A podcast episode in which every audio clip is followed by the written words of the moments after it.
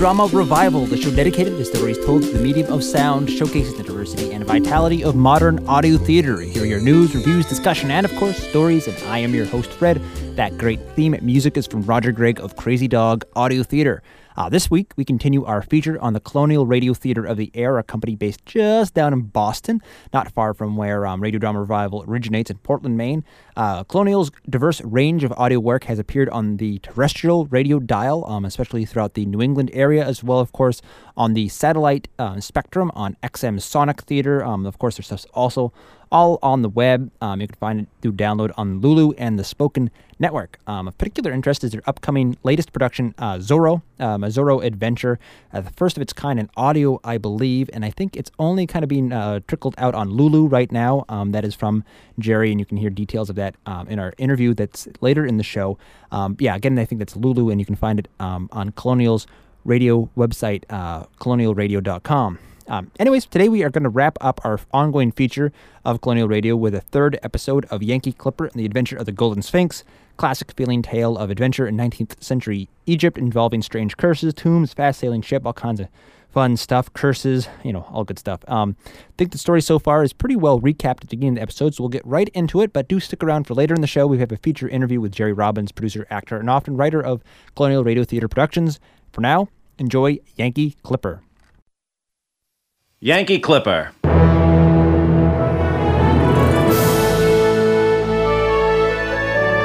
Colonial Radio Theater on the Air presents Yankee Clipper. The starring players This is JT Turner. This is Joseph Zamparelli Jr. Shane Clark. Jeremy Benson. And this is Sam Donato.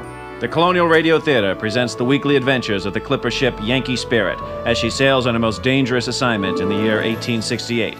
It stars J.T. Turner as Captain Martin Hawk, Joseph Zamparelli Jr. as Captain Luther Penrose, Jeremy Benson as Adam Dalton, Shane Clark as Cooper, and Sam Donato as Angus Reed. Tonight on Yankee Clipper, Chapter 3 The Curse of Euripides.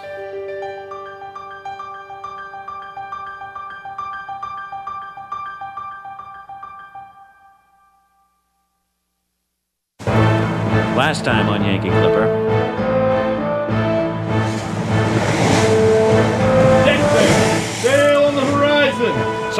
there.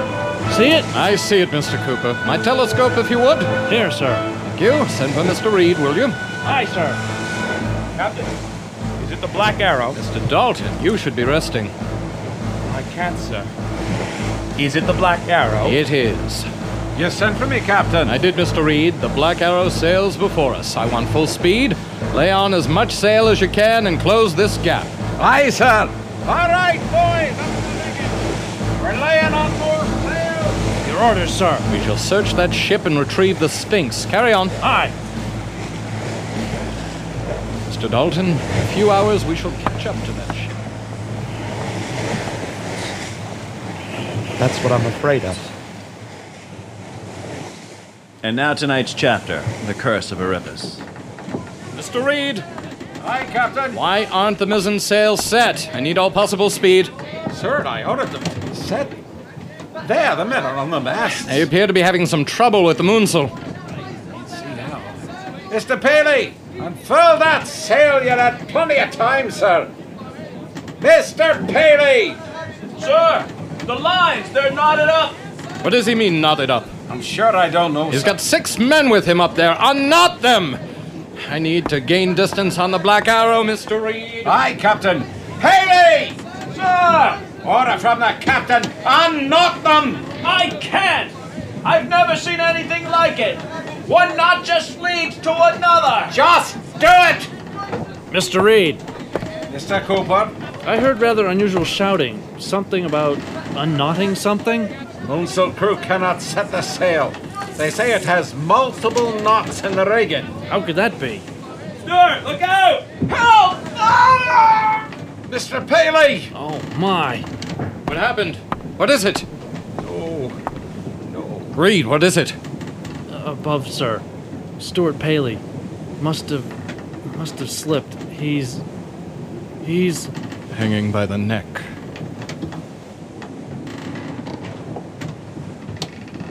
Cut him down. Everyone, back to work!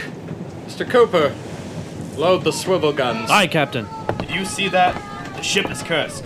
Did you say something, Mr. Kemper? Sir? What did you just say? Nothing, sir. Repeat what you just said. I said the ship is cursed, sir. And why do you say that? Our cargo, sir, it's cursed. Get yourself aloft and take Mr. Paley's place. I want that sail set.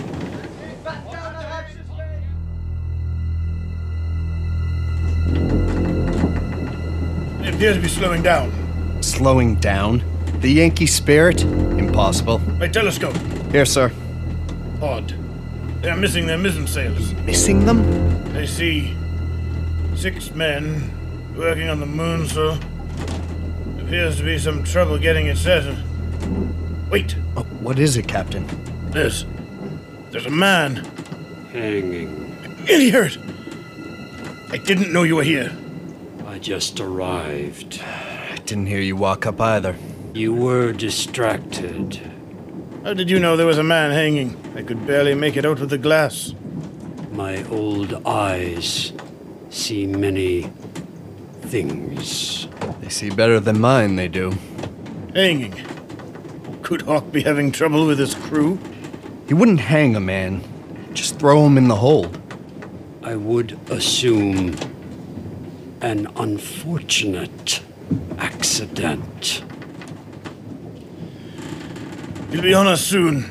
We're at full sail, sir. Not much wind. Sails are lifeless. You shall have wind in your sails soon, Captain. I hope so. I need to get into port before Captain Hawk so I can get some guns on board. He shall be plagued on his voyage. Oh, how do you know that? The man hanging. That is proof enough. Most likely an accident. I think not. You know you're going to give me nightmares if you keep talking like this. Like what? Like you know something I don't. Hmm. Everyone knows something others do not know. Yes, I suppose so. I shall take my leave. Wind! Captain, look! Wind in the sails! I'm not surprised. Captain? Keep on course for Cyprus, Mr. Calvin. Aye, Captain.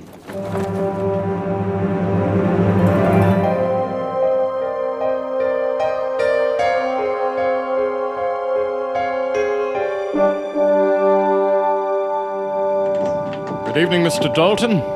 Captain. You have the watch. Aye, sir. Until midnight. Who's at the helm? Kemper, sir. Keep your eyes near sharp. How did the Black Arrow get away from us? We should have hit the air pocket that carried her off. The wind must have shifted. Who knows? Well, then she should have slowed down as well. I have no explanations, Mr. Dalton. Captain Penrose is having a lucky day, that's all. Carry on. Oh, and I want to know immediately if there's any change in the weather. Sir.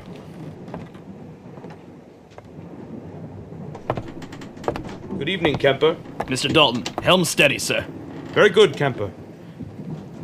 I was talking to Mr. Cooper earlier. He tells me you think this ship is cursed. Yes, I do. Why is that? Paley hanging from the moonsail mast, the two men killed on your watch, and you up in the rigging. No one knows how you got there. It all started when we brought the Egyptian cargo on board. I believe it to be mere coincidence, Kemper. Nothing more than that. Is that what you really believe? I'm going to walk the deck, Kemper. Carry on. Aye.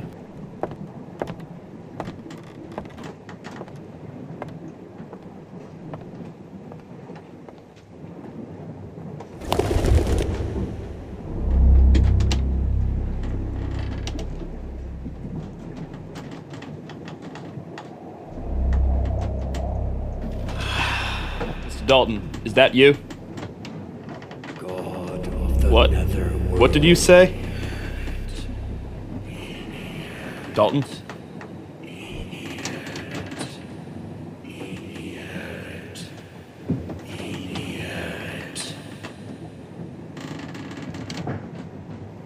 Dalton? What? There you are. What's wrong? Over there. By the crossjack. What did you see? I'm not sure. Ah, I'll go look. You stay here at the helm.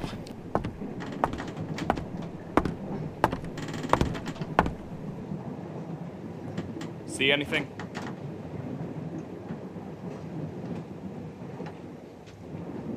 Mr. Dalton, you see anything? There's nothing here.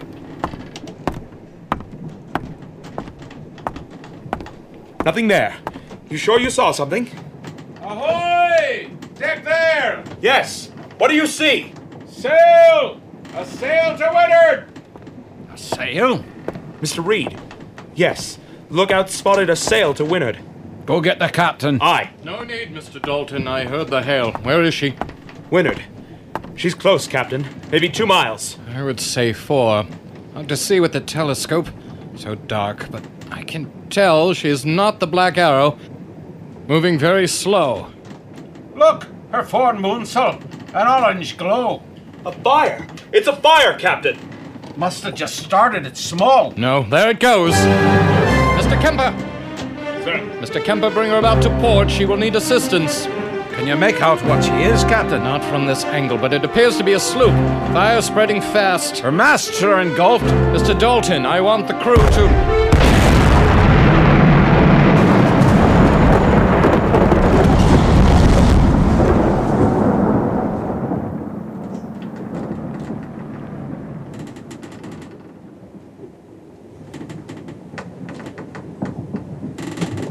Blown to kingdom come.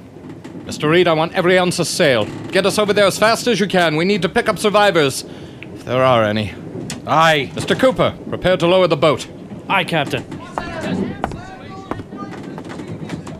I've never seen such an explosion. Neither have I. And it happened right after I saw that ghost. Ghost? Aye, that's what it was, sir. A ghost. This ship is cursed, Mr. Dalton. And that other ship blown up was a warning. This ship is cursed. Your helm to port, and keep on steady course, Mr. Kemper.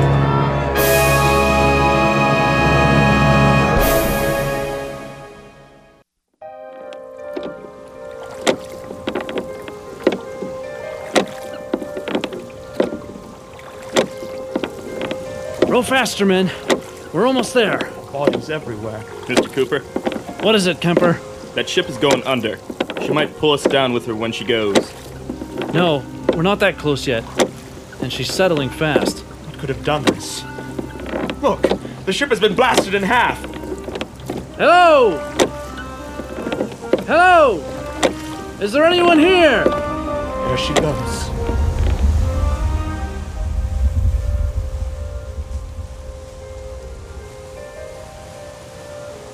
Down to the sea. Is anyone here? There must be a hundred dead in the water. Hello! I heard someone. Shh. Hello! Help! I'm over here! Sound starboard side, sir. I'm turning. Can you see any movement?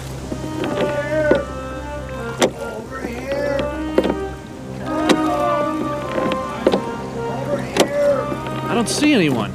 But we're headed in the direction of the voice. Steady on, man.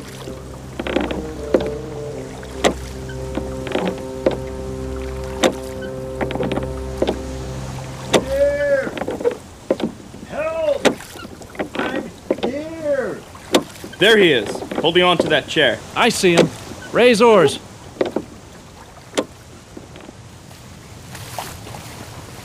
Here, sir. Give me your hand. It's Professor Curtis. Professor! Thank goodness. I thought I I thought I was a goner. Professor, are you hurt? No. No, I don't think so. Just a, a few cuts and bruises. Here. Sit here. Mr. Dalton, hand me that blanket if you would. Here, sir. Thank you. There you are, Professor. You just sit there and we'll have you on board the Spirit soon. Are there any more survivors? Ah, I don't know. I haven't heard any. The only voice I heard after the explosion was yours. Help! Over here! Don't go! Over here! Listen. Help! Help! That sounds like Jeremiah. Who? Jeremiah, he was the cabin boy on Eclipse. Dalton, can you pinpoint the voice? Dead ahead, I think. Over here! Help! Yes. Row hard, men. He's ahead of us. There, I see him. Yes. Steady on, men. Help! Raise oars. I, I got him. Here, boy, give me your hand.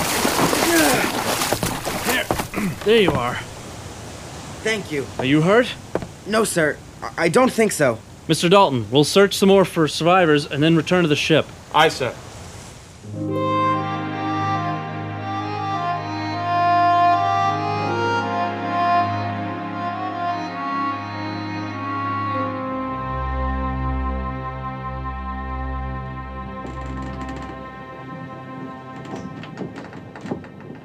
Would you like coffee, Professor Curtis? Yes, thank you. Jeremiah? Yes, please. Thank you. Professor, you're the last person I would expect to find out here. What happened? Where were you bound? Half going home, half looking for you. Oh? The day after you left the excavation site, I was working in the tomb, in the room of the dead, where your man Dalton found all the bones and chariots. Yes. In the shadows, I saw a man looking at me. His eyes seemed to glow. I could see them in the dark. He was dressed in a dark robe, and and when I walked closer, his face reminded me of of the Sphinx. Inherit. Yes, that is the name he gave me. He who brings back the distant one. What happened? It occurred to me that this was the man you told me about. The one who you say guided you to the Valley of the Kings. The one who was invisible to my eyes as you rode into camp. Then what happened? He just stared at me. And then he said, You have, taken, the distant, one. I didn't know what he meant. You have taken the distant one. What? Who are you? Where have you taken him? Who? I've taken no one. Who do you mean? What are you doing here? I am Inherit. Come out of those shadows and into the light of my torch. You have set us free, and yet you take the distant one. He must be returned. Sir, if you refer to the burial chamber, it has not yet been discovered. No one has been taken.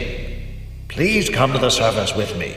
I wish to know who you are and what business you have here. This excavation is off limits to everyone except the members of my team and the Egyptian government. You are the invaders. You have set me free. You have taken the distant one.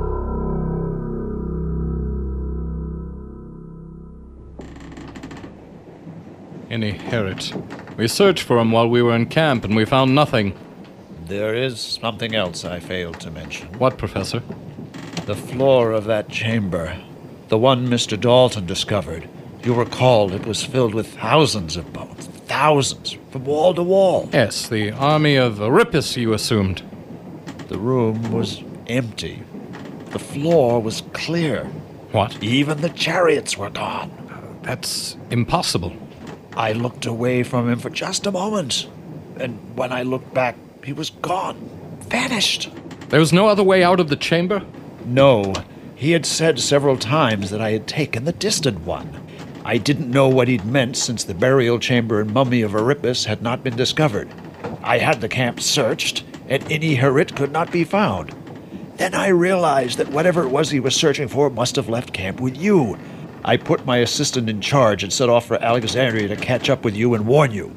By the time I arrived, I was told that you had sailed the day before. And I was told that two members of your crew had been murdered.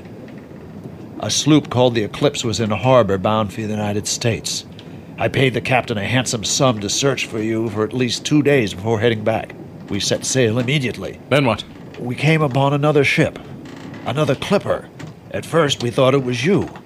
I looked at her through my telescope, and looking back at me from the other ship was Inherit. What? He was at the rail, just staring into my telescope. That dark, leathery face of his, Then he turned and walked away. I told the captain I needed to board that ship. He was heading toward the ship when there was a tremendous explosion. The next thing I knew, I was in the ocean and your boat was coming to my rescue. And you a cabin boy, Jeremiah? Aye, Captain. Who is your captain? Captain Logan, sir. We were out of Portland, Maine. Did you recognize the other ship? I only saw it for a moment before the explosion. I had seen the ship before in Portland. I think it was the Black Arrow, but I cannot be sure. I see. How long have you been at sea? Three years. I'm 15, sir. If you wish to remain at sea, you can assume duties as cabin boy on my ship. Thank you, Captain. I would like that. Professor Curtis, we have indeed been plagued with several accidents on board since we took on your cargo. Sent a messenger back before we left Alexandria. Did he reach you? No. And the Sphinx has been stolen. Stolen? Yes, and I believe the Black Arrow has taken it. Is that what Iniherit meant? The distant one was the Sphinx? Perhaps.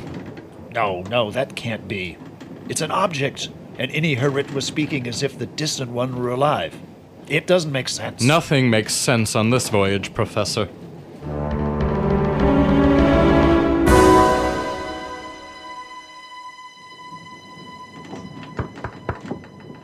Come in. Captain. Roger. Any sign of the spirit? No. We gave her the slip. Good.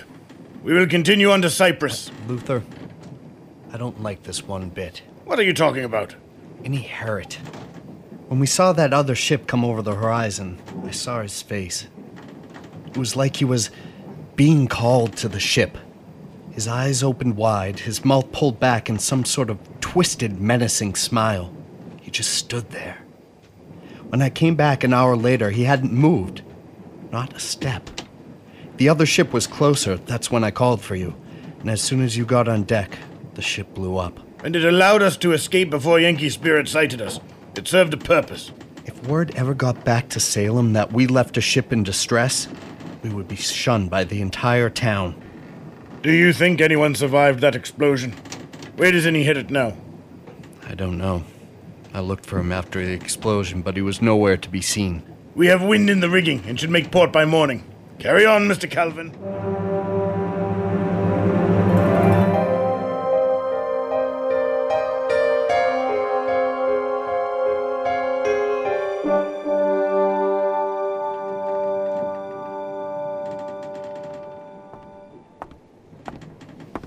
Hello. Evening. You were in the boat that rescued the professor and me. Yep, name's Kemper. I'm Jeremiah McQuitty. Pleased to know ya. I ain't never seen so many stars in the sky. Or maybe I just ain't ever had the chance to look at them. You the helmsman? Yep, for this watch anyway. Say, what made that ship of yours blow sky high? I don't know. We weren't carrying any explosives, no gunpowder or ammunition or anything. I don't know how it could have just blown up like that. Say, seeing as how you're here, how about fetching me an apple? All right, where are they? In a barrel, by the taffrail aft. I'll be right back. Get one for yourself, too. Kinda dark here. Can't see. Oh, there it is. Oh, I'm sorry. I didn't see you there. It's so dark. We haven't met.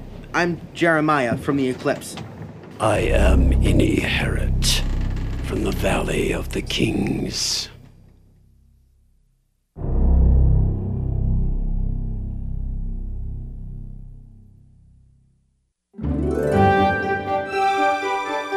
You've been listening to Yankee Clipper, The Adventure of the Golden Sphinx, starring J.T. Turner as Captain Martin Hawk, Joseph Zamparelli Jr. as Captain Luther Penrose, Jeremy Benson as Adam Dalton, Shane Clark as Cooper, and Sam Donato as Angus Reed. Co starring were Craig Champa as Roger Calvin, Lincoln Clark as Professor Curtis, and Jim Murphy as Iniherit. Also heard were James Turner as Jeremy McQuitty and Matt Gelinas as Kemper. Yankee Clipper is written, produced, and directed by yours truly. Executive producer is Mark Vanderberg, and the music was by Jeffrey Gage. Join us again for the next exciting chapter, Port of Call, on Yankee Clipper, The Adventure of the Golden Sphinx. For the Colonial Radio Theater on the Air, this is Jerry Robbins saying good night from Boston.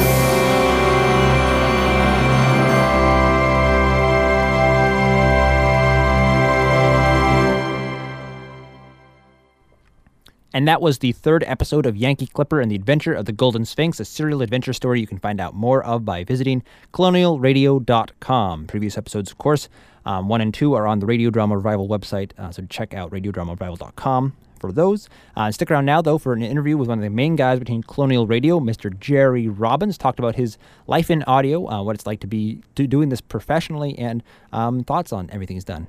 All right. Uh, well, my guest today is uh, Jerry Robbins uh, with the Colonial Radio Theater on the air. Um, the Colonial Radio Theater is an, is an award winning uh, radio drama production company. They are based uh, just south of where Radio Drama Revival originates in uh, Boston, Massachusetts. we're just up in Maine.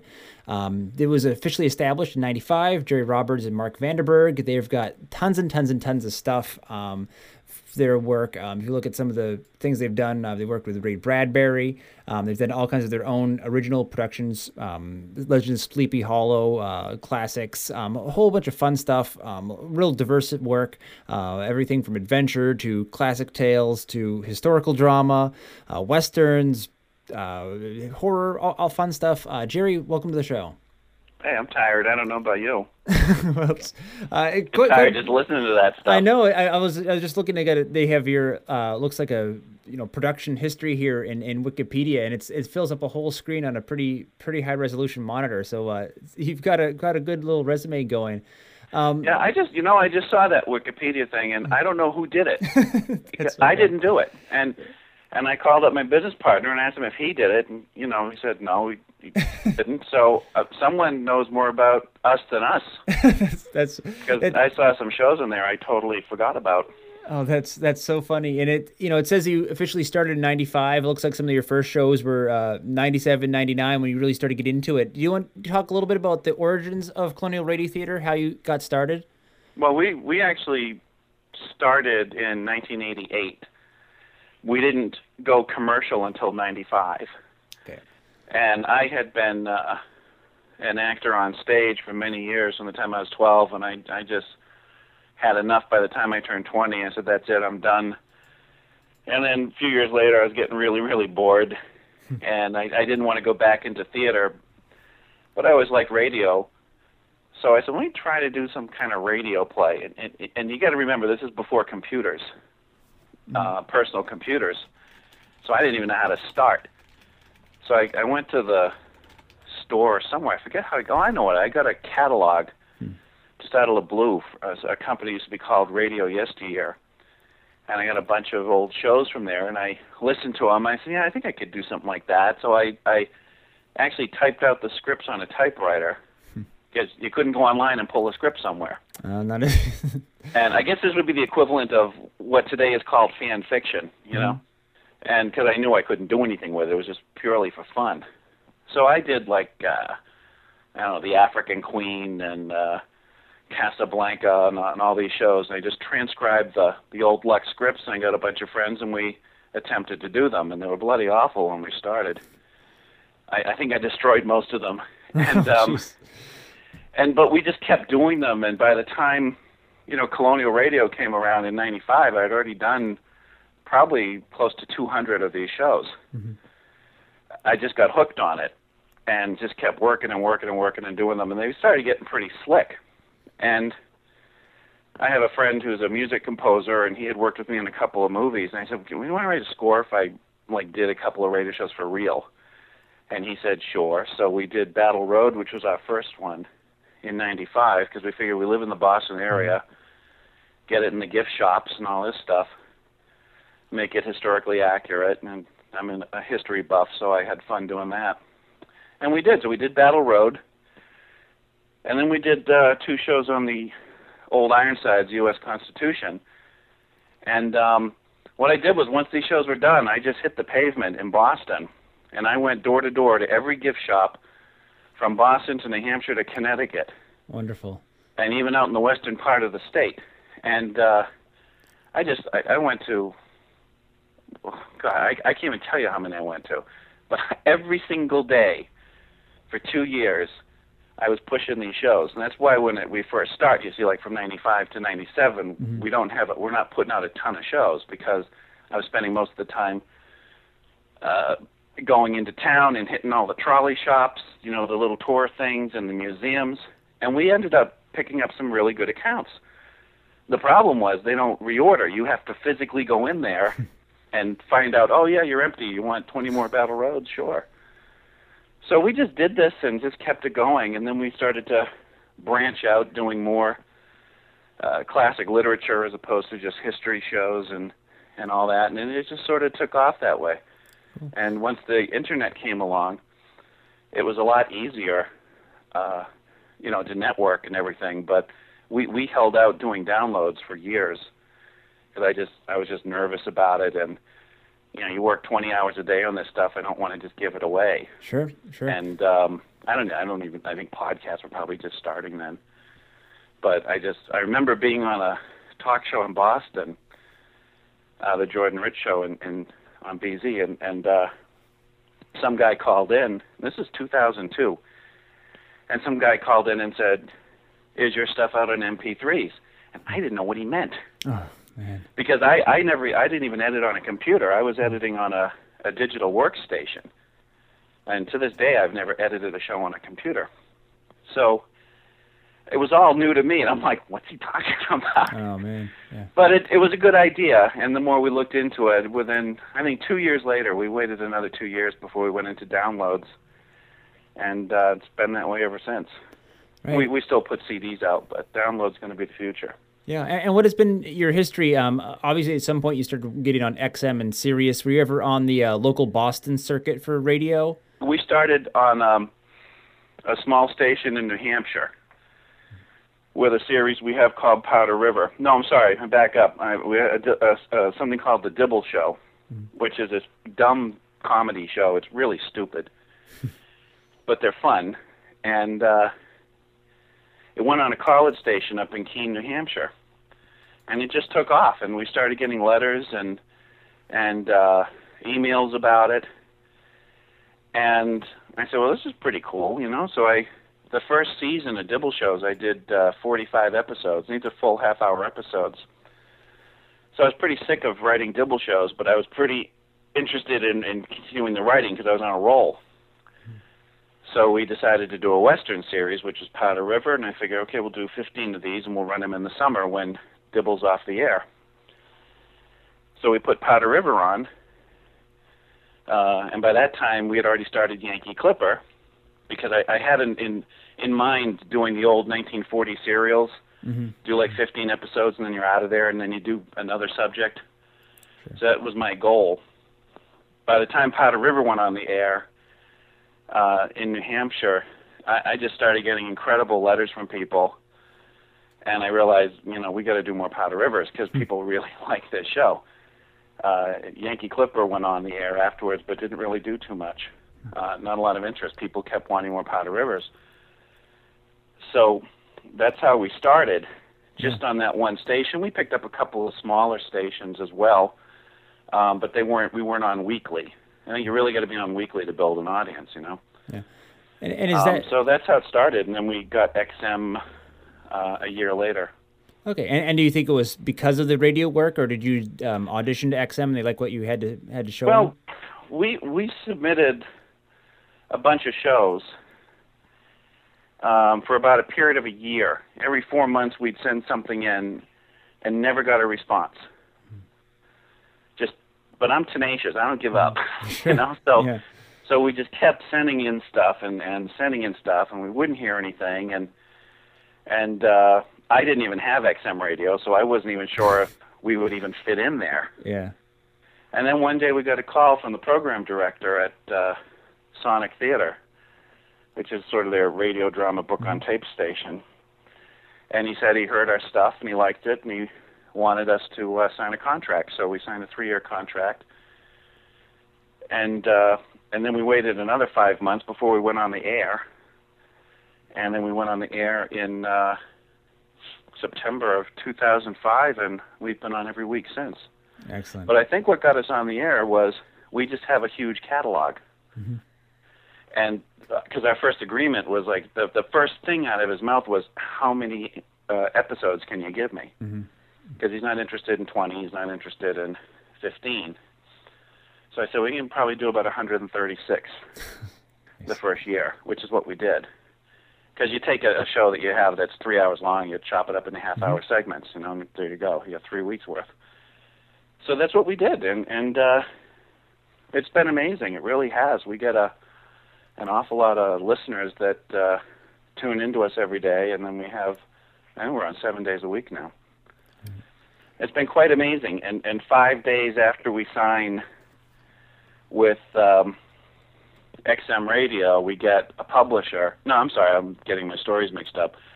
We we get a publisher, Blackstone Audio, from the XM gig, because th- that's what made them pay attention to us. You know, well, we don't do we don't really do audio drama. Oh, we're on XM Radio. Oh, okay. Amazing the doors that place opened up. Yeah. And then uh, we go on um, Blackstone Audio. He gives us a contract. Five days after we sign with Blackstone Audio, he calls us up and says, "Would you like to work with Ray Bradbury?" and I'm like, "Oh boy," you know. So, yeah, I think we can fit that into our schedule. Yeah. And um, so we did uh, Dandelion Wine with Ray, and um, I was nervous as hell sending him the copy of the show when we finished it Mm-hmm. because I wanted Ray to hear it before even Bla- uh, Blackstone heard it, and before the cast heard it. I, I had to know that Mr. B was going to be okay with it, and um, so I was nervous as hell. He, he listened to it over the July Fourth weekend, and I got an email from him a couple of days after he heard it, or I had sent it to him, and he said he loved it. He said it was great. It was just the way he envisioned it.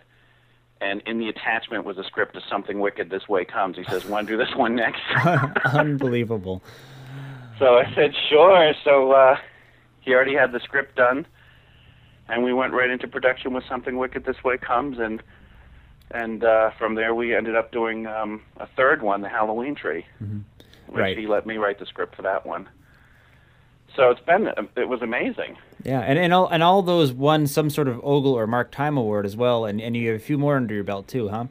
Yeah, we won for Sleepy Hollow the first year, and uh, and then we won four consecutive years in a row.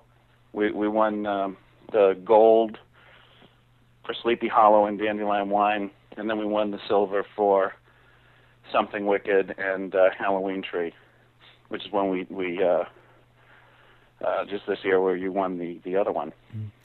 So so so it's just just a matter of, of being persistent and, and put, producing stuff and putting your heart into it. Is that is that kind of the, the lesson that you've learned? I don't know if it's a. I don't. I don't even know if it's hard. Mm-hmm. You know, I've never understood that. I don't really enjoy doing it. it's a lot of work. Right. and True. and um, it stopped being fun when I started getting publisher deadlines. Mm-hmm. And I, you start getting people calling you up saying, you know, you're over schedule. You're, you're, you're. We needed this last week. What's going Yeah. on? And and when you suddenly go from doing it as a hobby to working with real publishers, it the conversations get very nasty Mm-hmm. and very brutal. So I can't say I love it anymore, but I enjoy it. You know, it's hard. It's hard to put a thing, a, a, a word to it. Really, I we do it. I, I I like seeing the the shows get done. I like them when they're finished. I just wish I I, I didn't have to go through a lot of the rigmarole to get there. Yeah, yeah, that, that that makes sense. I mean, Right. You know, after, after all these years, it it becomes like, oh boy, here we go. We're starting another one, and and and uh, it's tough.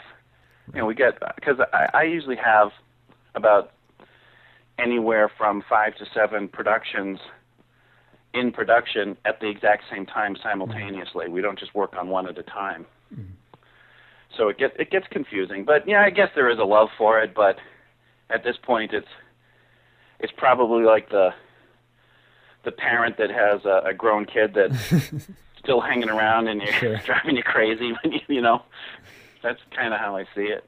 Sure, sure. I, I was I was going to ask that particular question that the, the profession the pressures rather of doing it professionally, and it sounds like it, it definitely comes um, at a cost that someone who's who's doing it for fun at their own time, at their own pace, with their own material, doesn't have the same sort of uh, deadlines and Yeah. expectations that you have to deal with. Well, I got to admit, when I was first doing these, when I was editing something like Gettysburg or Little Bighorn, it was magical to put those headphones on, and I, it to sit there and just be able to create all this stuff was just amazing. And with Little Bighorn, we made a lot of our own sound effects. I mean, I had real Indians come here and do the war chants and stuff, and um, and all the war hoops were, are not Foley's from a sound effects thing. We really did them here. Even the rifle shots we did ourselves. Nice. They're all period rifles, and um, you see my ceiling. No, but we were. Uh, all that stuff was done, so that was really something. And, and I remember when I sat down to edit the battle, I, I sat in the editing room for 25 hours, and did the whole battle straight through, and I wasn't even tired. I wasn't falling asleep. It was just so exciting.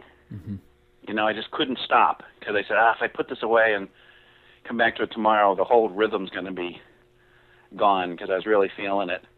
And that was the, you know, a big show for us. And then we put it out and it kind of laid an egg. You know, it didn't really perform the way we had hoped it would. But um, those are the things that you just do. And and the more you do, the uh, I think the better you you hone your skills. You know. The same thing with writing. It's it's the same. I, I never thought I'd ever be a writer ever. But I need the scripts, so you got to Mhm. write them. Yeah. And the early ones are god awful. They're Yeah. not that good. And the more you do it, the better you get at it. Sure. And, and uh, what other tips might you have for, for people? Certainly, there's a lot of people who are you know podcasters and, and people who are learning about audio drama through the net that are, are becoming a community. Um, Yeah. do, do you have tips for them? Um, yeah, I'm, I'm sure people contact you from time to time asking for advice. Well, yeah, there's a couple folks that I'm in touch with that called me when they were first starting, and they you know, they got the idea to do it, and they wanted to, some advice, and and they're the, the thing I tell them, I think that's most important is it's just persistence. Mm-hmm. Everyone wants to do something like you, you might see a Broadway show. I want to do that. You got no idea what the auditions are like, what what a, a ten hour rehearsal day is like. You know, mm-hmm. there's a lot that goes behind it, and that's the sad part is that it's a learning process, and people can get discouraged. The the trick is just don't get discouraged. Just do it because eventually it's all going to click. You know, you mm-hmm. just got to learn how to like right now. I'm learning how to edit on a computer. Yeah. I've never edited on a computer. I mean, I've edited a ton of shows. And I'm looking at that computer, I'm like, I don't know what to do. it's terrifying. It's like it's like flying a space shuttle. And yet someone like yourself who edits on a computer could look at the station, the digital thing I used to work on where you can't even see any sound grids mm-hmm. and you'd be lost. Yeah. So I think mm-hmm. it's all what you know and what you learn.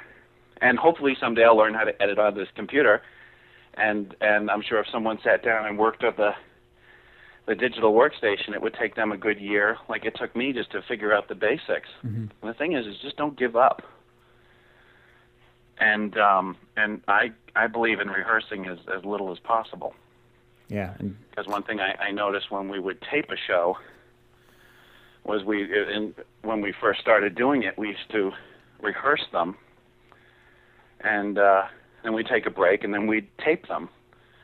And when we did Little Bighorn, I was I remembered halfway through the show, in my mind, I'm thinking, boy, the rehearsal was better. Huh. There, there was more energy. People weren't trying to figure it out or being more cerebral with their lines. It's like, you know, you're up there riding on a horse and the whole Sioux Nation is chasing you. You're not going to be very dramatic. You're going to sprint those lines out and get moving. And uh, after that, I never rehearsed another show. E- Even the Bradbury pieces, we, ju- we just tape them. And you direct on the spot, of course.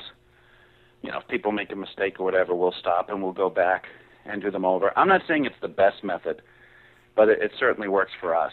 Yeah.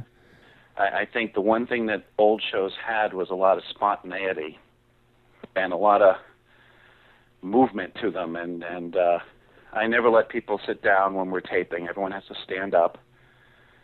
And and sometimes you got to fight to get to a microphone, but that brings a certain amount of energy into the performance. I can always listen to a show and tell you when someone's sitting in a soundproof booth with the headphones on, Mhm. you know? You can just tell there's a a big difference. And um, that's how we do it. Yeah, and, and tell me, uh, you know, it sounded when you were talking about Powder River that that was something that you chose to do more of based on audience response, and the Mhm. sort of your early shows are based on your interest in in history and maybe a bit of a market. And and what what are some of the other things that uh, help you make decisions about what to do next? What what kind of programming you produce? Um, how how does that how, and how does that uh, change and, and what's that like? Well, sometimes it comes from other sources because we we just finished a production of uh, Zorro and the Pirate Raiders, which is a Zorro show, and we got a call and asking if we'd want to do Zorro, and um, I'm not a Zorro fan. So I don't. I didn't. I knew who. I knew what Zorro was, of course. I remember seeing the old Disney shows, but I, I wasn't. It's not like I didn't see the new movies they had made. I, I never, you know, read the books.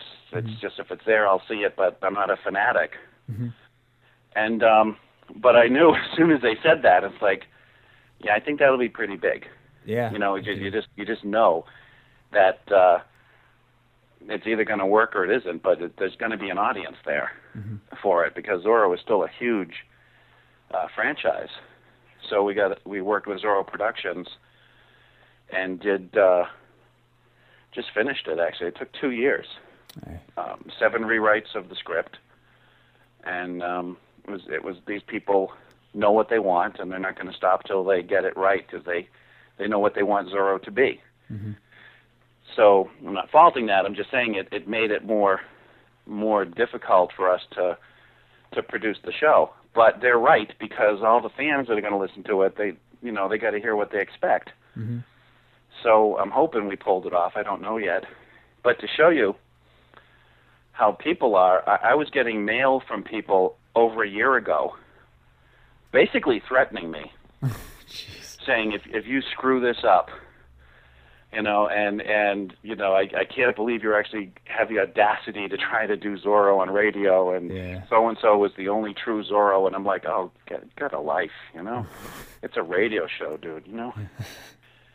um, but that that's something that we know has an audience appeal, and then we're doing the Perry Mason series based on the original books. Uh, we got the rights to do those, and I figure, well, the TV show's been around for 50 years, and uh, Carl Amari there is doing the Twilight Zone with great success. And what's another iconic TV show? It's Perry Mason.